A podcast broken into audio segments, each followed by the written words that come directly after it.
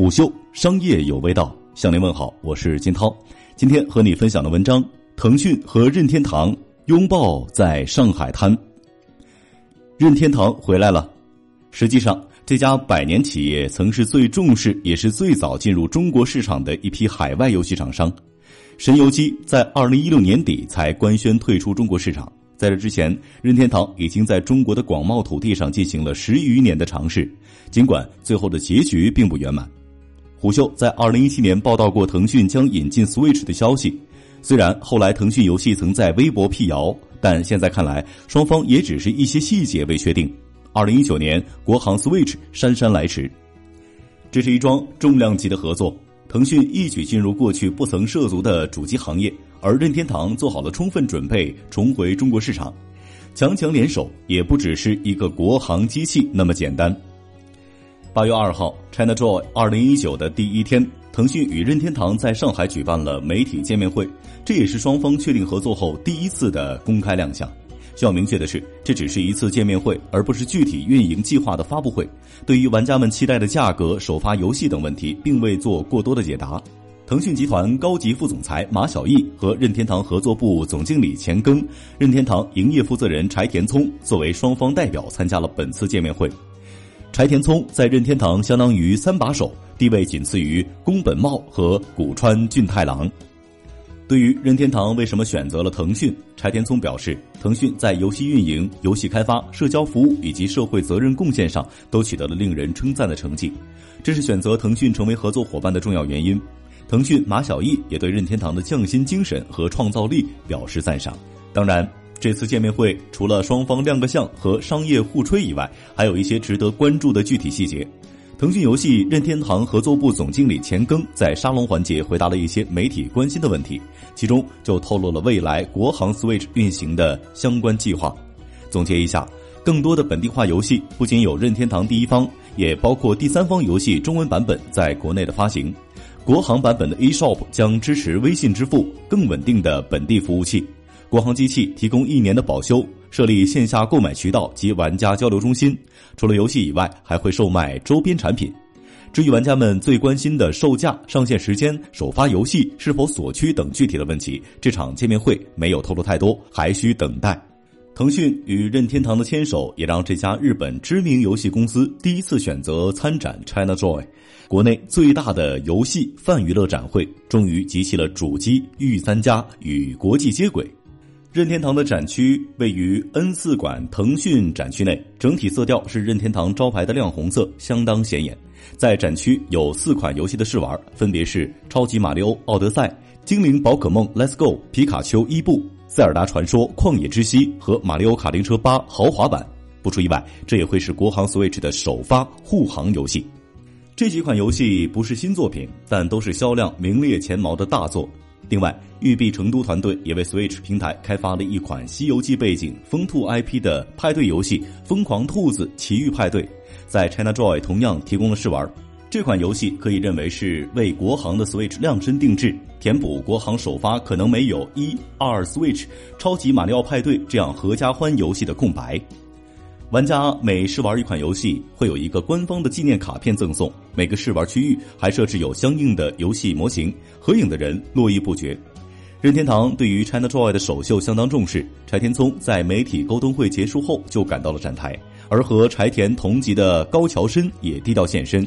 任天堂前五的高管来了两位，而负责在展台扮演皮卡丘与伊布的演员也是专程从日本飞来。这两个小家伙每次出现也是展台热度最高的时候。几个试玩的队伍大概都需要排一个小时。现场工作人员表示，《塞尔达传说：旷野之息》的队伍是最长的，因为它的体验时间是二十分钟，其余是十分钟。这个游戏确实需要花多点的时间才能体会到游戏的特点。观察了一下在任天堂站台排队试玩的队伍，目测大概有接近一半的人是拿着 Switch 边玩边排。我找了几个没有拿机器的人，简单聊了一下，结果其中大部分的人也已经购买过 Switch，演示的四款游戏也都至少玩过其中的两款。我接触过任天堂的时间并不算长，到现在也就十年吧。展区内一位玩家谦虚的表示。好不容易找到了一位还没有入手 Switch 的玩家。这位零零后表示，自己小时候 FC 时代已经过去，确实没有玩过什么任天堂的游戏，但对宝可梦、塞尔达、马里奥等 IP 比较熟悉，IP 会是吸引我关注游戏的原因。国行 Switch 上线之后，如果相关游戏比较多的话，会考虑。对于你希望腾讯代理之后能为国行设备带来什么这个问题，玩家们的诉求基本集中在两点：售后保修和服务器。Joy-Con 的左摇杆漂移是 Switch 的通病，已经可以算是工程设计的失误，甚至还出现了集体起诉这样的事件。腾讯如果能在遥感问题上给出合理的售后措施，玩家们自然会买单。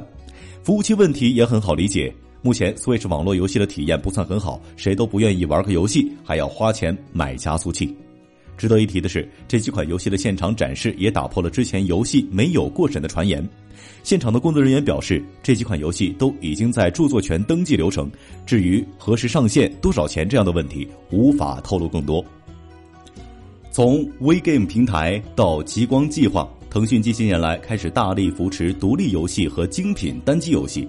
这可不是为了挽回口碑而做做样子，而是手游的人口红利已经到顶，几乎可以断言不会再有下一个王者荣耀级别的产品了。吸金如腾讯游戏，也必须寻找不同的增量。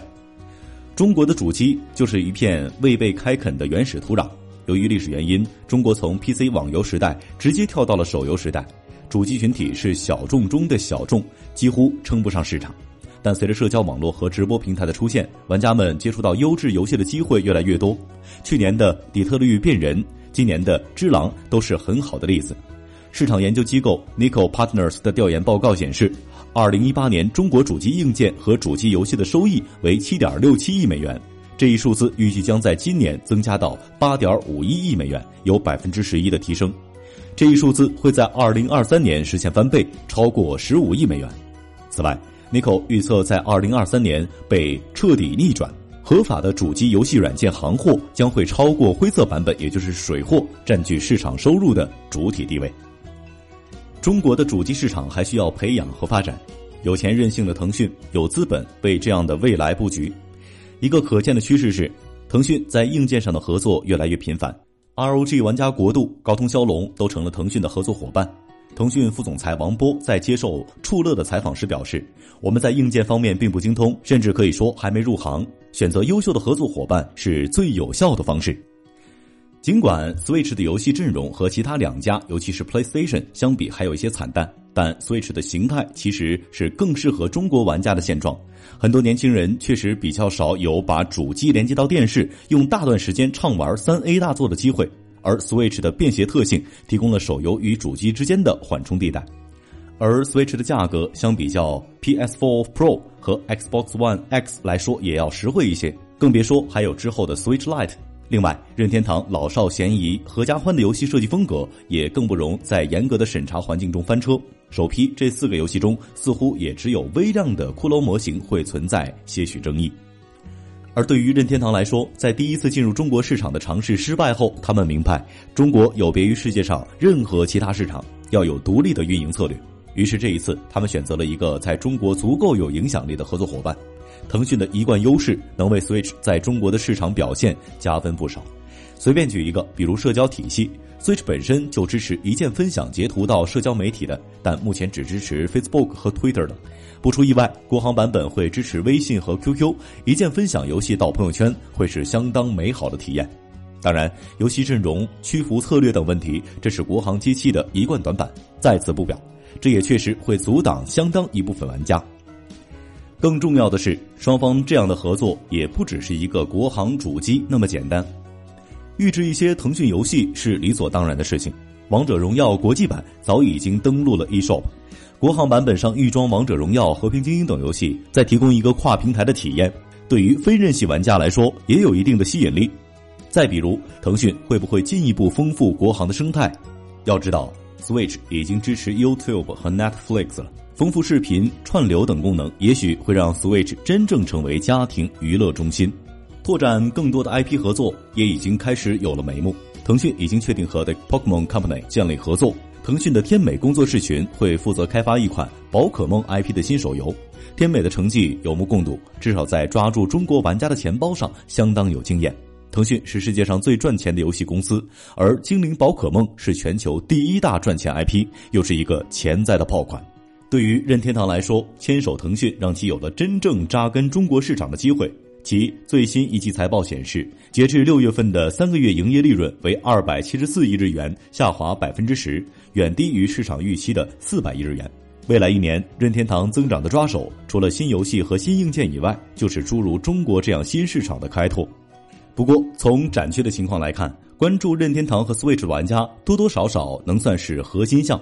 腾讯要考虑的是如何把 Switch 卖到非主机玩家以及不太了解甚至从来没听说过任天堂的人的手里，这也是双方接下来要面对的最大挑战。